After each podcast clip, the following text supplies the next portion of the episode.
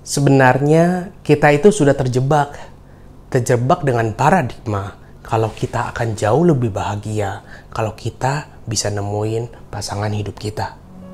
Kita itu terjebak dengan paradigma kalau kita akan bahagia kalau berhasil masuk di kampus atau tempat kerja yang jadi idaman kita. Kita itu terjebak dengan paradigma kalau kita bahagia, kalau kita itu punya banyak materi kita itu terjebak dengan feeling kita sendiri, dengan feeling kita yang terus-terusan ngebanding-bandingin diri kita dengan teman, dengan tetangga, dengan saudara. Padahal sebenarnya kita itu berbeda dan gak bisa dibanding-bandingin.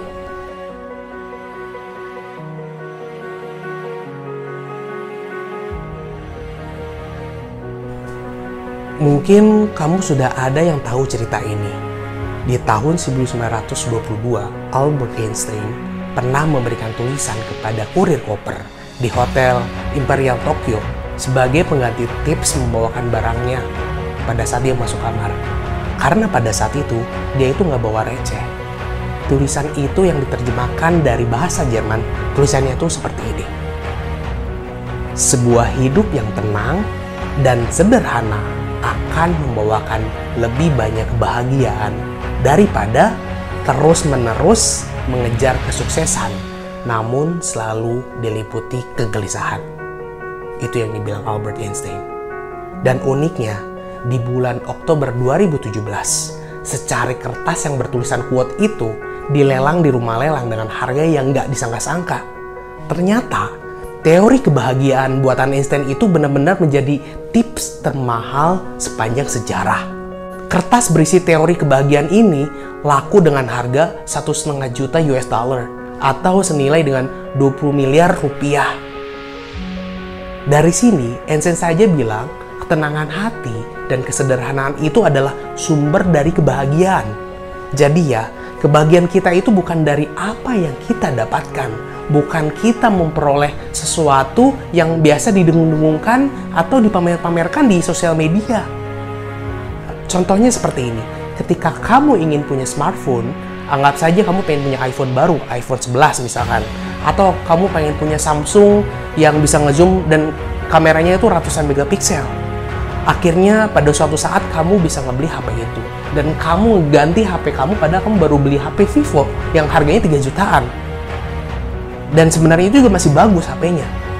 Pada saat kamu beli iPhone 11, apa yang kamu rasain? Apakah kamu senang? Apakah kamu bahagia? Kamu bisa beli iPhone, lalu kamu ngerasa bahagia karena kamu bisa ngeluapin rasa yang kamu tahan-tahan sebelumnya. Bener gak? Rasa yang selama ini kamu ingin keluarkan. Sekali lagi ya, kamu bisa beli iPhone, lalu kamu ngerasa bahagia karena kamu bisa ngeluapin rasa yang kamu tahan-tahan sebelumnya. Rasa yang selama ini kamu ingin keluarkan. Dan sekarang yang menjadi pertanyaan, jadi yang kamu perlukan itu adalah iPhone-nya atau rasa senangnya atau rasa bahagianya. Yang kamu sebenarnya yang kamu inginkan adalah rasa senangnya itu ketika kamu dapat beli iPhone itu. Bener gak? Hal yang lain yang perlu kamu pahami dari teori kebahagiaan ini adalah ketika kamu bahagia, kebahagiaan kamu itu akan menjadi magnet untuk kebahagiaan yang lain. Ketika kamu sudah bangun kebahagiaan kamu sendiri, maka kebahagiaan kamu akan mengundang kebahagiaan yang lebih besar lagi. Sebaliknya, kalau kamu biarin diri kamu sendiri resah, gelisah, maka rasa itu akan menjadi magnet buat diri kamu. Kamu akan merasa kecil dan kamu mungkin akan merasa depresi. Perlu diingat, kalau semua itu nggak akan terjadi begitu saja. Dibiarin, tiba-tiba kamu akan menjadi bahagia. Tapi kamu bangun kebahagiaan itu. Kamu bangun kebahagiaan diri kamu dulu, maka hal-hal positif, hal-hal yang menyenangkan akan masuk ke dalam hidup kamu. Dan hal lain yang kamu perlu ingat, semua yang terjadi sama diri kamu itu di luar kuasa kamu. Tapi kamu bisa bersikap bagaimana kamu merespon semua kejadian yang terjadi sama diri kamu. Kamu bisa mengontrol perasaan kamu. Kamu bisa memilih untuk dapatkan hikmah di balik itu.